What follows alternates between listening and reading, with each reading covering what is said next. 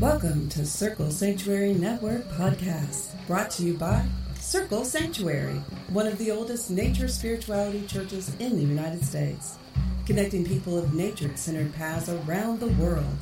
Join us through the week for a variety of shows discussing various topics, celebrating the divine in all of its forms through nature worship, rituals, education, and building bridges of community. Buenos tiempos y bienvenidas sean todas las personas que nos escuchan en Paganos del Mundo. Mi nombre es Laura González y en esta ocasión me complace presentar Pagana del Mundo Harriet Tuileva desde España, quien nos comparte temas de interés como mitología, magia, devoción e historia. Harriet Tuileva es sacerdotisa, pagana y bruja. Desde el 2004 escribe y dirige Trece Lunas, que es un blog bien conocido por la comunidad pagana en español. Traductora, periodista y antropóloga cultural, ha escrito y traducido varios libros sobre esta temática intentando acercar el paganismo a la comunidad hispanohablante. En su trayectoria destaca el haber sido National Coordinator de Pagan Federation International España, así como haber ostentado un cargo internacional en una tradición de la religión Wicca. En la actualidad se considera bruja solitaria, aunque su práctica tiene mucha influencia chamánica.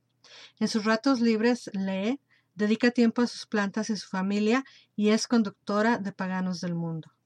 Comenzamos. Buenos días, buenas tardes, buenas noches, allá donde estés, desde donde me estés escuchando. Yo soy Harwet Williva y esto es un día más, una semana más, Paganos del Mundo en CSNP.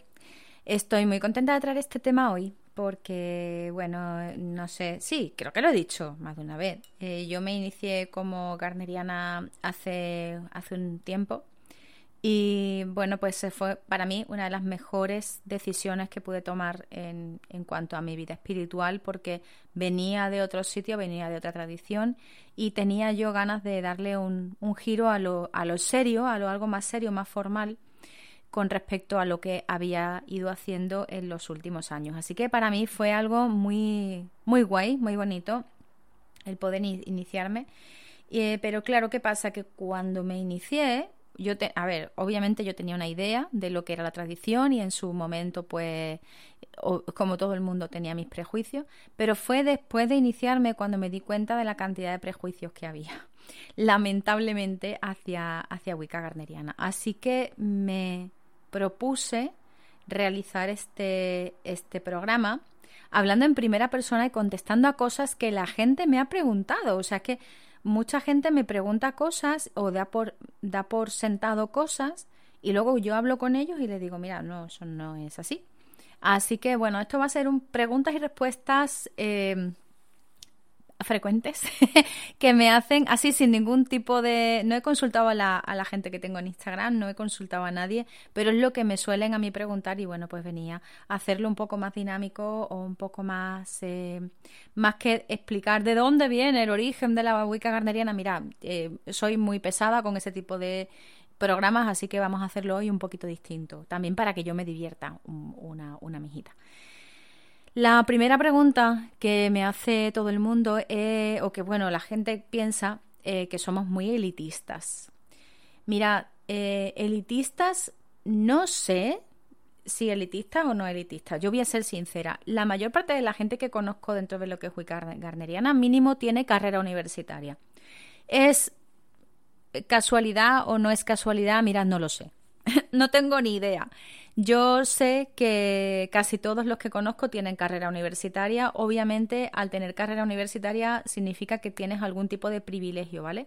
No, no siempre, porque hay muchos países del mundo, bueno, muchos no, algunos países del mundo, en los que el Estado te paga la carrera, por ejemplo, o te da una beca. Tal es el caso en España, que sí saca buenas calificaciones en el bachillerato o, tal, pues sí que es verdad que el, el Estado te puede becar de hecho, yo mi primera carrera, que fue la carrera de, comunicación, me la becaron. Es decir, mi familia, pues quizá no tenía el dinero, o sí, sí tenían el dinero para pagarme la carrera, pero no son los precios que hay en Estados Unidos, por ejemplo, que son precios prohibitivos. Pero sí que es cierto que el, Estado te paga parte de la carrera si eres buen estudiante. Entonces, no siempre es privilegio, pero hombre, lo cierto y verdad es que estudiar en la universidad, pues, eh, oiga, cierto privilegio sí que hay ahí, ¿no? elitista, elitista, en este punto, pues depende de la institución en la que estudies. Yo, por ejemplo, que vengo de una universidad privada, perdón, privada no, pública, ya se me iba la olla. Yo que vengo de una universidad pública, en mi caso, mm, elitista, elitista no, porque la gran idea de la universidad pública en España es que casi todos tengamos derecho o la gente tenga derecho a una formación de calidad, ¿vale? Pero realmente no creo que sea esto elitismo. Quizá un cierto elitismo intelectual podría haber, porque claro, cuando estás en la universidad se, se supone que tú ya tienes un cierto conocimiento de cómo se hacen las investigaciones, de cómo...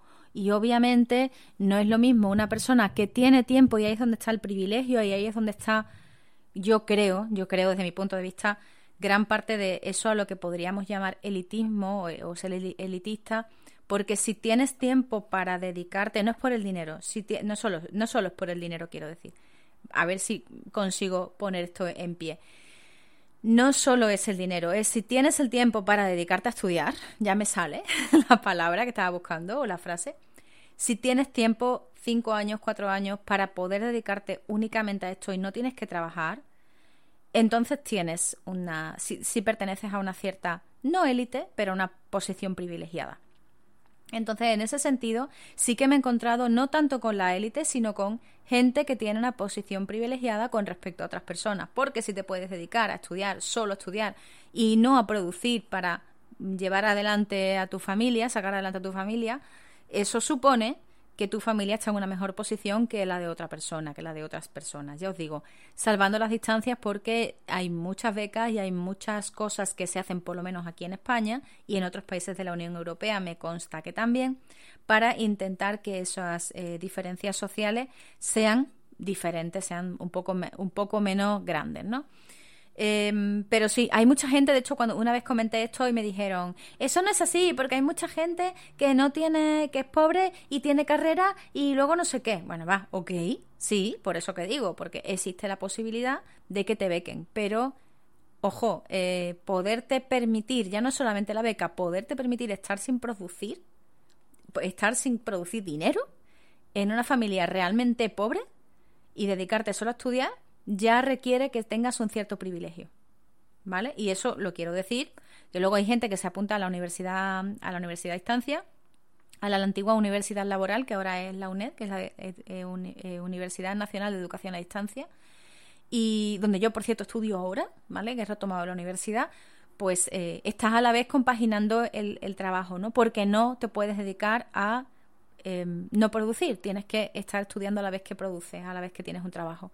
Entonces, en este caso, chicos, pues yo pienso que elitista, elitista, ahora mismo la gente que hay dentro, puede que no, pero privilegiada sí.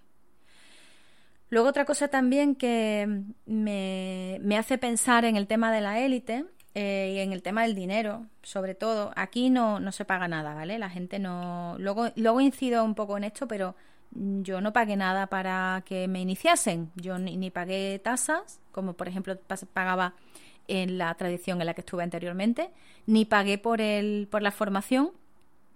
Y ya os digo, luego hablo un poco más de esto, pero sí que es cierto que si yo quiero ir al Coven en el que me interesa estar, tengo que pagarme los viajes. Y obviamente algunos sumos sacerdotes, sumas sacerdotisas me pueden ayudar con eso y otros no. Entonces, en mi caso, yo no me pude iniciar en Wicca Garneriana hasta que no tuve un dinero y no tuve un trabajo con el que y una situación lo suficientemente estable a nivel familiar que, y me lo pude y me lo pude costear.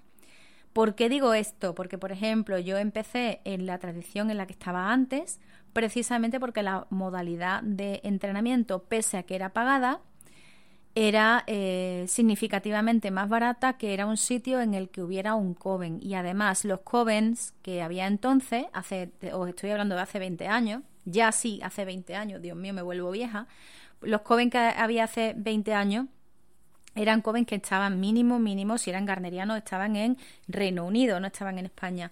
Para una persona que hace 20 años estaba estudiando, yo hace 20 años estaba en tercero de carrera, de la carrera de comunicación, yo no me podía permitir pagarme ocho pasajes de avión como me podría permitir ahora.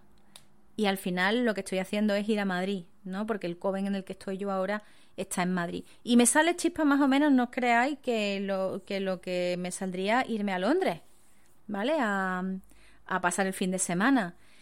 Pero bueno, pues al final se han ido dando, eh, que me da igual que esté en Madrid de lo que, está, que esté en Londres porque tengo vuelo directo, ¿vale? Pero eh, hasta que no he tenido un estatus socioeconómico, no me he podido permitir hacer eso. Entonces, élite, élite, no, pero privilegio sí, y mucho. Creo que es básico el, entender que la gente para desplazarse, y esto creo que es asumible y em, entendible por todo el mundo que tenga una tradición presencial, ¿vale? Que no sea a distancia, que sea presencial, tienes que asumir que si es presencial tienes que desplazarte y el desplazamiento cuesta dinero. Y hasta que no entiendes eso, estar en un grupo presencial se hace muy diferente, porque no se va a formar el grupo donde tú estés. El grupo se tiene que formar donde nazca, donde esté, especialmente si estás buscando un grupo que te dé una iniciación formal en una tradición formal específica. Y los desplazamientos cuestan dinero.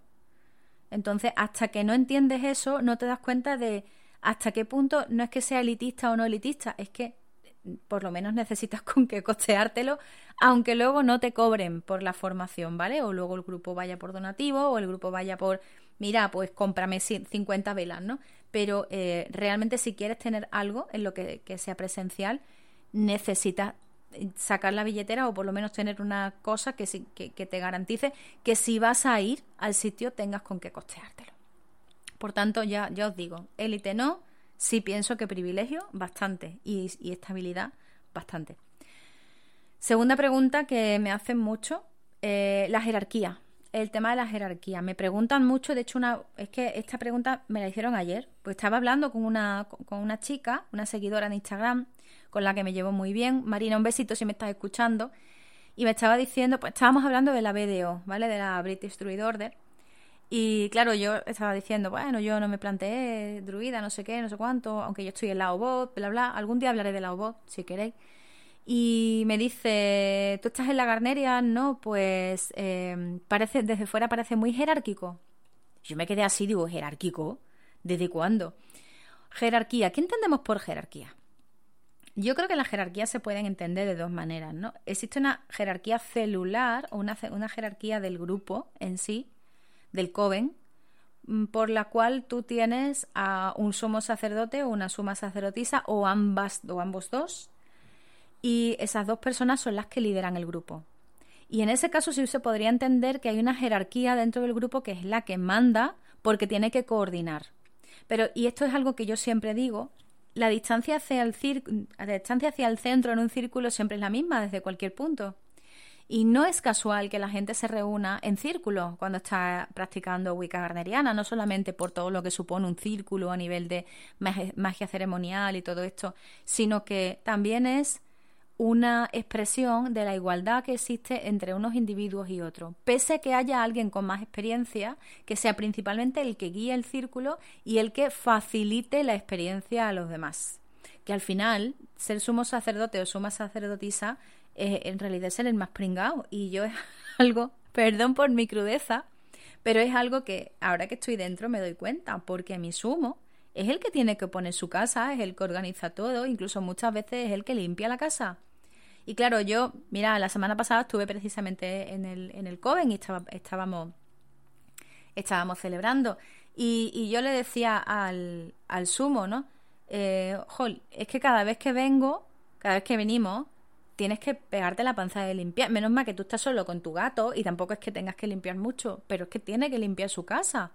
Es que tiene que pagar vela, es que tiene que pagar la luz, el agua, el gas, lo que gastamos cuando estamos allí. Y yo porque soy así de intensa y bueno, pues creo que somos buenos compañeros de Coven en general, en general todo. Y siempre estamos que si eh, yo el día antes he cocinado algo y la llevo, llevo lo que he cocinado para, para el sábado, porque yo soy así mi compi, pues uno de ellos trae el vinito, las flores, eh, la semana pasada compré yo también las flores, en fin, nos intentamos dar lo que tenemos, porque sabemos que el trabajo del sumo es un marrón. la gente piensa que el sumo hace lo que quiere y el sumo en realidad es un adulto, ¿sabéis? Y todos sabemos qué es lo que pensamos de ser adulto, que le daríamos una estrella en TripAdvisor porque es una cosa muy fea y hay que pagar la factura. Pues imaginaros que el primer grado es el niño, que es el que se lo pasaba bien, es el que participa, es el que... Vamos, yo soy una cría y mi sumo es el que se come todos los marrones. Entonces, el pobre, que es el que más trabajo le echa, el que dirige los rituales, el que está siempre ahí, y si pasa algo, además su responsabilidad es una putada muy gorda, y perdonadme porque estoy en la radio diciendo palabrotas. Pero es así, tal cual lo cuento. Con lo cual la idea de que existe una jerarquía y existe una jerarquía celular es una verdad a medias, porque realmente tú no haces lo que te dice tu sumo, a ver si haces lo que te dice tu sumo, pero eh, de alguna manera lo haces porque tú no tienes ni idea, o sea, y es así, las primeras veces, mira, la primera vez que yo estuve en, un ritual, yo pedí que me explicaran absolutamente todo lo que había, porque yo no, no sabía cómo era un ritual garneriano. A mí me metieron en una iniciación en la que, lógicamente, no puedes saber nada y entras y ya y luego el siguiente ritual en el, que, en el que participé dije, ¿me podéis hacer un walkthrough del círculo? Gracias. Porque yo no tenía ni idea de cómo iba eso. Era muy diferente, la energía era muy distinta a lo que yo había practicado. Y estoy hablando de que soy una wicana con, con 20 años de experiencia. Era muy diferente a lo que yo había practicado, ¿vale? Bueno, pues ya está, me hicieron mi walkthrough, me hicieron todo y de eso se trata. Pero esa persona que está a cargo esa persona es la que me garantiza a mí que yo tengo una buena experiencia. Ser sumo es muy duro. Entonces, no es que sea una jerarquía que tú digas, guau, tiene mogollón de ventajas. No, para nada. Luego, a otro nivel, estaría una, una super jerarquía de covens, algo así como político, ¿no? De los elders que se llaman. Bueno, a ver, los elders mira, mm, es que yo, yo fui elder en otra tradición y para mí es como un poco como... Eh, los elders se supone que son personas que llevan ya mucho tiempo en la comunidad y que son reconocidos por los demás, pero te tienen que reconocer como elder, no es algo que te reconozcas tú. Y eso además conlleva muchísima política, conlleva muchísimas cosas y conlleva algo que muchas veces ni siquiera gusta. ¿Sabéis? Ni siquiera gusta. Em, no existe en Wicca carneriana tal cosa como una jerarquía fuera parte de los covens y no hay un sumo sacerdote en teoría superior a otro. Digo en teoría porque luego gente crecida pues me imagino que habrá en todas partes y eso ya no es asunto mío decirlo, será asunto probablemente de mi, de mi, de mi sumo. Lo que pasa es que mi sumo es tan estupendo que no va a hablar nunca mal de nadie, ¿sabéis? Entonces yo no puedo decir eh, hay gente que se cree más que otra. Me imagino que sí, porque así es la vida pero no existe tal cosa como alguien que sea superior a ti, ¿vale? De fuera, de, de, mandar qué es lo que se tiene que hacer en tu coven. No, no, nunca he escuchado a nadie decirle a mi sumo, no hagas eso, no hagas eso en tu coven. Eh, estuve una vez en una confe eh, en la que había una persona con muchos años de experiencia que decía, yo nunca, nunca jamás iniciaría a mi mejor amigo en el arte. Y sin embargo, mi, sumo, que estaba allí, había iniciado a su mejor amiga, que soy yo. Por lo, con lo cual, por mucho que alguien tenga más experiencia que tú, no significa que vaya a mandar con lo que haga dentro de tu coven. Y tú, tus rituales y tus cosas son algo tuyo que haces con tu coven. Y vas experimentando y creciendo con ello. Por lo cual, no, no creo que haya una jerarquía como tal. ¿Que hay gente que lleva más años y le tienes mucho respeto? Sí pero luego no, no significa que haya una cabeza visible como hay en otras tradiciones, hay gente que mande y una política de tradición completa que se tenga. No, no. Incluso he visto eh, posiciones muy diferentes con respecto a muchas cosas. Mm, voy a poner un ejemplo concreto y ya nos vamos a, a escuchar musiquita. Mira, un ejemplo concreto que he visto yo ha sido cómo se tratan las personas transexuales. Mi amiga Laura González, que es mi, que es mi productora, estará en este momento diciendo, ya está sacando Hardware el tema que siempre saca, que es el tema de la inclusión. Pero es así. Veréis, eh, la, eh, conocemos de nuestro coven a una muchacha que es garneriana y que es mujer trans. Pues esa mujer estaba haciendo, de, yo la he visto hacer de, de, mujer, ¿vale? Porque es una mujer. Sin embargo, sé que algunos grupos no lo considerarían así y, dirían pues que no puede hacer de mujer. Em, por tanto, va a ser muy diferente de grupo a grupo. Yo sé que, por ejemplo, en Europa la gente es muy abierta con eso, pero va a ser muy diferente de grupo a grupo, de evento a evento, lo que sea. Lo importante para ella es que los que estamos trabajando con ella, con ella mágicamente la consideremos una mujer, porque es lo que es, no es por otra cosa, porque es una mujer, ¿vale? Además es divina. No me está escuchando y no me está entendiendo porque ella habla inglés y alemán, pero es maravillosa. Que yo no he conocido a una mujer más glamurosa en todos los días de mi vida.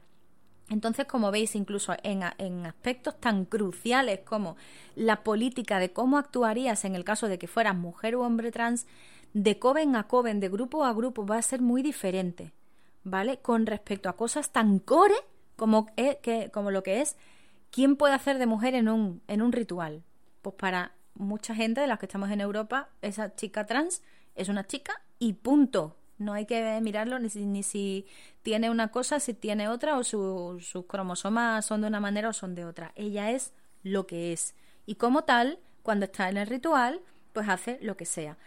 Que esa es otra, y ya sí que me voy a, a, escuchar música que de la que voy a hablar luego, el tema de los, eh, de los sexos que me gustaría hablar de, este tema también y de un par más porque es que creo que hay mucho aquí que no sé, mucha tela que cortar que no se habla normalmente y bueno, ya que estoy aquí pues me gustaría venir a responderos a, a algunos de vosotros.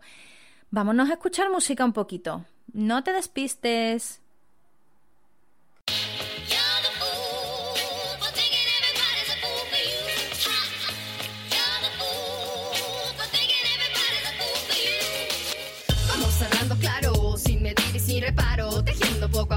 Belleza en todo lo malo. Me siento tan completa, me siento bien dispuesta. Va a pararme de la cama y sentirme bella. Y es el swing de sentirte llena, de comerte de un bocado toda la tristeza. Vamos, sacúdete la pena. A veces el espejo se llena de vaho y tu reflejo es tu condena.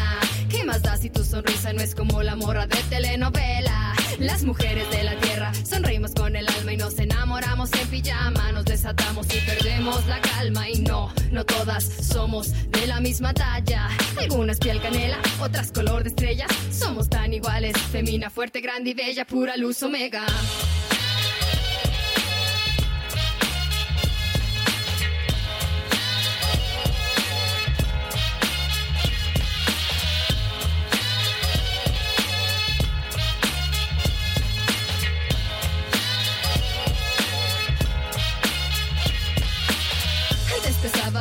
Pesaba 145, ahora pesa más mi alma porque supo dar el brinco. Y yo no finjo, mi felicidad se nota en cada letra que yo escribo.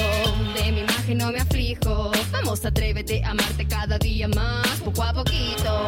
Todas las mujeres como una haciendo ruido cual temblor del 85. Sacúdete la pena y enfréntala a ella, esa que se refleja, déjala perpleja. Tú eres tu propia barrera, entiende la opinión que cuenta, no es la ajena. Siente la luz interna, todas hermosas a nuestra manera. Femina fiera, mujer serena, sin tanta ciencia. Toma conciencia, siente belleza, saca tristeza, muestra interés, resplandor omega.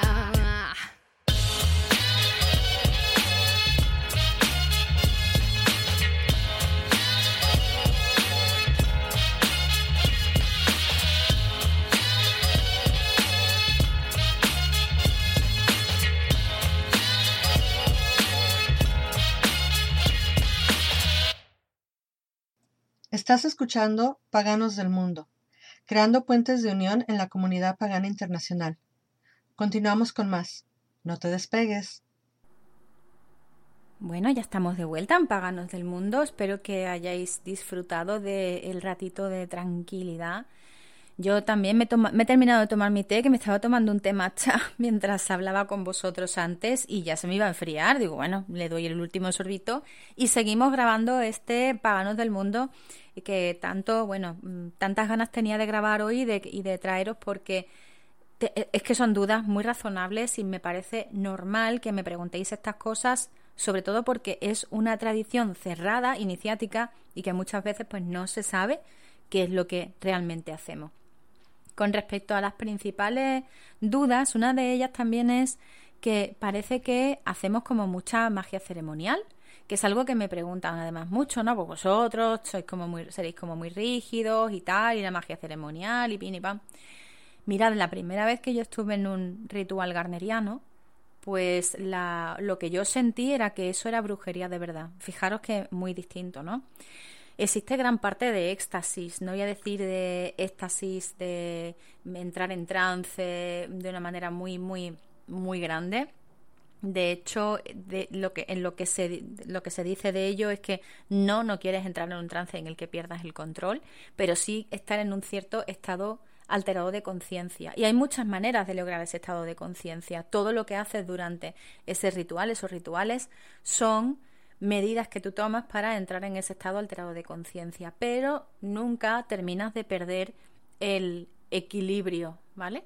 Cosa que, por ejemplo, sí que he visto que se busca en otras tradiciones de brujería y es completamente lícito que la gente busca, pues, sacarse de, de, ese estado completamente y perder absolutamente el control y lo hacen además sabiendo que las personas con las que comparten espacio ritual van a estar cuidando de ellas, ¿no? Porque siempre hay pues alguien que está teniendo cuidado de que, de que las cosas se hagan bien para, para esa persona que en ese momento no puede eh, tomar determinadas decisiones pues porque está en un, en un, estado demasiado alterado. Sin embargo, yo lo que he visto en brujería garneriana es que es cierto, sí, un cierto éxtasis se busca, el éxtasis del sábado, de hecho se habla mucho de eso, pero no es un trance completo, no es un trance como para que tú pierdas el, el sentido de la vida. Sí que es cierto, y esto nos ha pasado a nosotros, que pierdes el sentido del tiempo, es decir, que estar en el círculo muchas veces equivale tanto a que poco tiempo ha pasado como a que mucho tiempo ha pasado. Mirad, como anécdota os cuento que en uno de los rituales en los que estuvimos, el año pasado, de hecho, nos pasó que pasaron siete horas, es decir, empezamos como a las cinco de la tarde y terminamos a las dos de la mañana, puede que fuesen las dos de la mañana o la una de la mañana, y eh, habíamos estado todas esas horas en el, en el círculo. Y yo me daba cuenta de que pasaba, pasaba el tiempo porque de pronto me sentí, me empecé a sentir muy cansada. Yo soy muy, muy matutina. Hay gente que es muy vespertina y que por la tarde se activa. Yo no, yo por la tarde estoy hecha un arrastre, estoy para el arrastre. Y, y, a mí a las 11 de la noche ya mejor meterme en la cama. Y claro, yo venía además de haberme levantado temprano porque ese día estuve pronto allí en, el Coven y estaba cansada, ya era la hora que era, estaba cansada, pero yo estaba en el, en el sábado tan a gusto, tan feliz, que yo no me estaba dando cuenta de la hora que era. Cuando nos dimos cuenta, terminamos todo, estamos recogiendo y me acuerdo perfectamente, mi sumo tiene en su casa una, bueno, pues una, no voy a decir el nombre porque yo tengo una aquí. Pero bueno, un cacharrito de estos de Amazon para que te escucha la voz y te responde cosas. Y vuelvo a conectarlo, claro, estamos montándolo todo de nuevo y vamos a cenar. Y porque no habíamos comido nada más que pues el pequeño banquete que se hace en los rituales. Y de pronto colocamos la esta y vemos que eran las 2 de la mañana. Y digo, pero vamos a ver, ¿cómo va a ser, eh, cómo van a ser las 2 de la mañana? Además era el día justo en el que se hacía el cambio de hora. Digo, no puede ser, no puede ser. Miro a mis compañeros y digo, ¿estamos seguros de que son la, la hora que es? Sí, sí, sí, total, que empezamos a, y, terminamos de hacer la cena, entre que hicimos la cena y no, dieron las 3 de la mañana, claro, el reloj se volvió a atrasar. Y dijimos, es que no puede ser, no puede ser esta hora. Fui a por el teléfono y en el teléfono efectivamente eran las 2 de la hora nueva, porque fue justo el cambio de, al horario de invierno. Y digo, ostras, es que...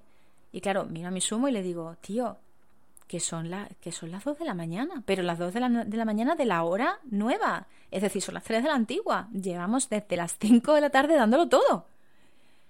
Y os juro que no nos dimos cuenta. Y sin embargo, hemos vivido otros rituales en los que pues tú estás dentro y cuando te, cuando te has dado cuenta ha pasado una hora y dices, ya, nada más que una hora. Si hemos, hemos tardado más en montarlo todo que realmente en tener el ritual. Sí, sí, pero es que ha pasado. Entonces, no es que no es un éxtasis eh, no es un éxtasis en vano, ¿eh? Pierdes, llegas a perder gran parte de, por lo menos en nuestro caso, a lo que a nosotros nos pasa, nuestra vivencia, pierdes mucho el, sentido del tiempo. Pero es brujería, es muy extático, sí, y es una experiencia que se basa en perder la noción del tiempo, perder la noción del espacio, estás en un espacio liminal, entre espacios, bla, bla. Con lo cual, mira, mm, mucha, mucha, hombre, tiene elementos de magia ceremonial, sí, hasta cierto punto, pero es que la magia ceremonial al final ha permeabilizado todo. Me acuerdo una vez que me dijeron, esto lo vi y me, enfurecí mucho, sí, porque yo también tengo sentimientos, ¿sabéis? Y una vez me enfurecí mucho porque me dijeron, es que eh, los cuatro elementos están en el paganismo por influencia de Wicca. Y me enfurecí mucho, porque pensé, no, por, además no fue por influencia, pues fue por contaminación de Wicca. Y yo me enfadé y dije, no, contaminación no. Y de Wicca tampoco, por, si acaso, influencia de la magia ceremonial, que ha permeabilizado en todo, incluyendo Wicca. Entonces hay que ser honestos y, pensar, bueno, es que la magia ceremonial está en todas partes porque lleva tanto tiempo con nosotros y tiene un método que funciona tan bien que es lógico que se haga, que se haga de esa manera y que, y que funcione. Contra, es que si funciona, pues para que no lo vamos a dejar de usar si está funcionando. ¿Sabéis? Entonces, yo creo que esta es de esas cosas que me preguntan a veces la gente sin saber. Bueno, es que vosotros tendréis que ser súper formales, mientras tanto, haciendo danzas en mitad del círculo y perdiendo el sentido del tiempo y del ridículo, sobre todo del ridículo, ¿no? Pero bueno, bueno, el tema, otro tema que también me preguntan mucho muchísimo además, es el tema de los géneros, que yo quería entrar en, entrar en ello, ¿no? Eh, me hablaba antes de esta, chica trans que es tan mona y tan glamour, que es maravillosa, de verdad. Es que es fantástica. Yo mm, digo, ojo, si fuera más joven diría, de mayor quiero ser como tú, pero no, ella es más joven que yo. El caso es que em, quién puede ser qué o quién puede hacer de qué en según qué rituales, hace falta un hombre y una mujer y cómo va el tema de la, de los linajes. A día de hoy, de las iniciaciones. A día de hoy, solo un hombre puede iniciar a una mujer y solo una mujer puede iniciar al hombre para que sea ubica garneriana. Si no se hace así, eh, a no ser que sea tu hijo, por cierto. Es decir, si tú eres un hombre y es tu hijo, sí puede. Si tú eres una mujer y es tu hija, también se puede. Pero normalmente lo ideal sería que si es un hombre pueda iniciar a mujeres y que si es una mujer, pues puede iniciar a, a hombres. No es como se transmite el linaje. Por ejemplo, a pesar de que en mi tradición, en mi, em, en, mi iniciación, hubiera un hombre y una mujer, porque había un hombre y una mujer, y de hecho hace falta un sumo y una suma, con lo cual había un sumo y una suma, pues resulta que mi linaje se transmitió, a mí se me lo transmitió mi sumo. Es como que la persona que me hace de sponsor ante lo espíritu es eh, el sumo. Si yo hubiera sido un hombre, habría sido mi suma, ¿vale? Es como quién es tu padre directo o tu madre directa, de quién heredas el apellido. No quiere decir nada más. Mi suma sigue siendo mi suma, mi suma sigue, siendo mi sumo, ¿vale? Ya, ya está. Em, con respecto a quién hace de hombre y quién hace de mujer, depende mucho, como he dicho antes, de la, de la tradición, pero más, más que de la tradición, perdón, me he equivocado, del grupo, ¿vale? Esta chica trans, delante de mí, en mi coven, haría de mujer, y de hecho, en su, en su coven, hace de mujer, ¿vale? De hecho, eh, solo tengo un... E, en ese coven es gracioso porque son todas mujeres, menos un amigo mío, y en mi coven son todos hombres menos yo. Entonces es muy divertido cuando, cuando nos hemos visto y eso es como, somos los únicos, ¿no? Tú eres la única por tu lado y yo soy el único por el mío. Y en su coven es donde está esta chica trans. Entonces a ella, pues perfectamente, ella ejerce de mujer porque es lo que es, no, no ha hecho, no, no puede ser de otra manera, ¿sabéis? Eh, luego, con respecto al tema homofobia y demás. A ver, hay que entender que cuando se hizo la tradición garneriana, eh, hace mucho, muchos años, ¿no? Garner ya la venía, la venía practicando de antes, se le llama garneriana porque fue Garner quien la dio, la dio a conocer, pero realmente Mm, mirad, es imposible que le hiciera Garner solo. De hecho, se sabe de dónde viene. Es un poco Rosa Cruz, es un poco brujería, es un, un poco magia ceremonial. Había un grupo que estaba muy asociado a la Golden Dawn y eran los que tenían como una orden paralela a Rosa Cruz y a su vez tenían una práctica paralela que era esta. Con lo cual se, sabe de dónde viene, ¿vale? Viene de órdenes paralelas de, de una orden matriz, pues que trabaja con una cosa y luego quiere experimentar con otra. Eso es como, por ejemplo, en el caso, a lo mejor voy demasiado rápido con este tema, pero en mi orden, Rosa Cruz, la AMORC, eh, tenemos una orden, eh, bueno, que es hermana, que es la OMT. Entonces, no tienes por qué ser parte de la OMT si estás en AMORC, pero normalmente todo el mundo que está en OMT es de AMORC a la vez, ¿vale?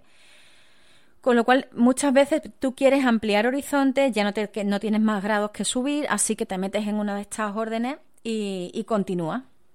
¿Vale? Y esto fue lo que les pasó a ellos. Hicieron el Teatro Rosa Cruz, ahí fue donde los conoció Garner y entonces asumieron la misma, la misma práctica que ya venían tiempo haciendo, en la que querían hacer pues una especie de reconstruccionismo de los old ways, de lo, del paganismo antiguo británico, ¿vale?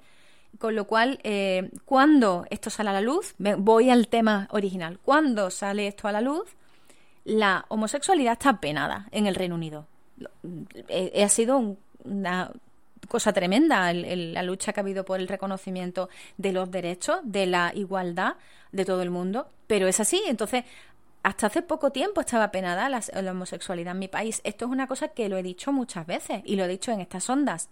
Somos, no sabemos los privilegios que tenemos, no sabemos la suerte que tenemos, porque hemos conseguido en poco tiempo llegar a mucho. Ojo, hemos conseguido llegar a mucho en poco tiempo con el esfuerzo de mucha otra gente que se ha arremangado y que, y que ha corrido delante de la policía, ¿vale? Y que, y que también ha fallecido y ha acabado en la cárcel, en fin. Gente que ha hecho un, bueno, pues un trabajo muy importante a nivel de luchar por nuestros derechos y gracias a eso lo tenemos nosotros, ¿no? Que somos los descendientes de, de, toda, de toda esta gente. Entonces, en el caso concreto de, de, la homosexualidad, que es que además esto fue una cosa que me dijo una persona a la que quiero mucho, ¿no? Que dijo, es que Gardner era un homófobo. Y yo pues le contesté, no, guapo, Gardner no es que fuese un homófobo, es que en la época en la que Gardner estaba, la homosexualidad estaba mal vista en todas partes no tiene nada que ver con que fuese un homófobo o no lo fuese, es que tú también habrías sido homófobo y eres gay en aquella época, ¿no? Y te habrías sentado, te habrías sentado, perdón, sentido muy mal porque, eh, porque no se te aceptase y no se te iba a aceptar en la vida. Eh, con lo cual, chico, eh, míratelo, o sea, no es que fuese su elección, no era su elección ser ideológicamente homófobo, no podía hacer otra cosa es muy fácil, ¿no? De decir, es que esto no, no sé qué. Bueno, eh, relativamente, ¿vale? Eh, ¿Significa eso que haya personas casadas eh, como hombre y mujer, hombre y mujer, que todo el mundo sea parejita y demás en la Wicca? Mira, no. De hecho, yo no soy pareja de ninguno de los chicos que forman parte de, mi grupo. Eh, hay muchos gays, hay muchas lesbianas, hay mucha gente del colectivo. Yo misma formo parte del colectivo porque soy bisexual. Y da un poco igual con quién te acuestes. Nadie te va a preguntar si eres del colectivo LGBTI. De hecho, se te va a proteger normalmente, ¿vale? Que Garner no pudiera expresarse en determinados términos no significa que tú eh, tengas que ser hetero por defecto si estás en, la Wicca garneriana. Obviamente lo que es la simbología hay mucho de hombre-mujer, hombre-mujer, hombre-mujer. Bueno, va, ok. Pero hombre-mujer porque se entiende como los dos, em, los dos opuestos de un, de un espectro. Y bueno, yo creo que ya he contestado más o menos. He intentado no desvelar ningún secreto que tengamos iniciático, porque obviamente hay secreto iniciático. Mira, un tema más que me preguntáis mucho es que no podrás contar nada. Bueno, hasta cierto punto. Es decir, lo que pasa dentro de los rituales no lo voy a contar. Quienes forma parte de mi, de mi coven tampoco lo voy a contar, ¿no? Pues su intimidad. Em, cuando, nos, cuando nos reunimos, cada cuánto y dónde tampoco lo voy a contar. Eh, cosas que me digan, esto no lo vaya a contar, tampoco lo voy a contar. ¿Cómo son las iniciaciones? Están publicadas, ¿eh? pero yo no lo voy a contar. yo puedo contar las cosas que pasan antes, las cosas que a lo mejor pasan después, una anécdota, pero no voy a contar lo que pasó dentro de mi ritual de iniciación, ¿no? Son cosas normales de sentido común. Mira, es que esto, pues tío, no lo voy a decir, ¿no? Cómo son los nombres de las divinidades, esto, lo otro. En fin, eh, ahí fuera hay mucha gente que piensa cosas que no son, ya está, y que piensa que a lo mejor es por elitismo o por lo que sea, no, para nada, es porque hay secretos y la mayor parte de las veces el secreto está para proteger a las personas y para que puedan publicar, eh, perdón, para que puedan este, practicar con tranquilidad y puedan practicar con, con, la, con todas las garantías de que van a tener una privacidad y una intimidad que es necesario tenerla para, para poder practicar en un grupo en el que se supone que entras con perfecto amor y perfecta confianza. Ni más ni menos, es muy sencillo, no es una cuestión de elitismo. Y volvemos a la primera pregunta, no es una cuestión de elitismo, es una cuestión de seguridad para todo el mundo. ¿vale? Y nada, chicos, pues espero que os haya gustado mucho el programa, espero que haya sido un poco más dinámico y no tan no tan de pensar como siempre. y aquí también he estado yo más, más relajada, más tranquila, pero bueno, hablando de cosas que conozco de primera mano y que bueno, creo que os puedo contar con una cierta tranquilidad y sobre todo con, con, eh, con una razón de ser y sabiendo, sabiendo dónde estamos. Y bueno, chicos, pues nada, que nos vemos en el próximo eh, programa de Paganos del Mundo. Recordad que me tenéis en redes sociales como Harwetuilema, la primera con H. Yo lo pronuncio como una J, ¿eh? pero la primera con H, y así todo junto. O en mi blog 13 lunas, www.13 con números, lunas.com. Un saludo y un besazo. Paganos del Mundo es una producción de Laura González para CSN Podcast, creando puentes de unión en la comunidad pagana internacional. Thank you for joining us on the Circle Sanctuary Network podcast, presented by Circle Sanctuary and produced for all who follow nature centered paths. Join us throughout the week for various programming connecting with the community around the world. Please don't forget to watch for updates on the Circle Sanctuary website at www.circlesanctuary.org. Follow us on Facebook at facebook.com backslash CSN podcasts. We can also be found on your favorite podcast hosting sites such as iTunes, Stitcher, Spotify, and others. Until next time, many blessings.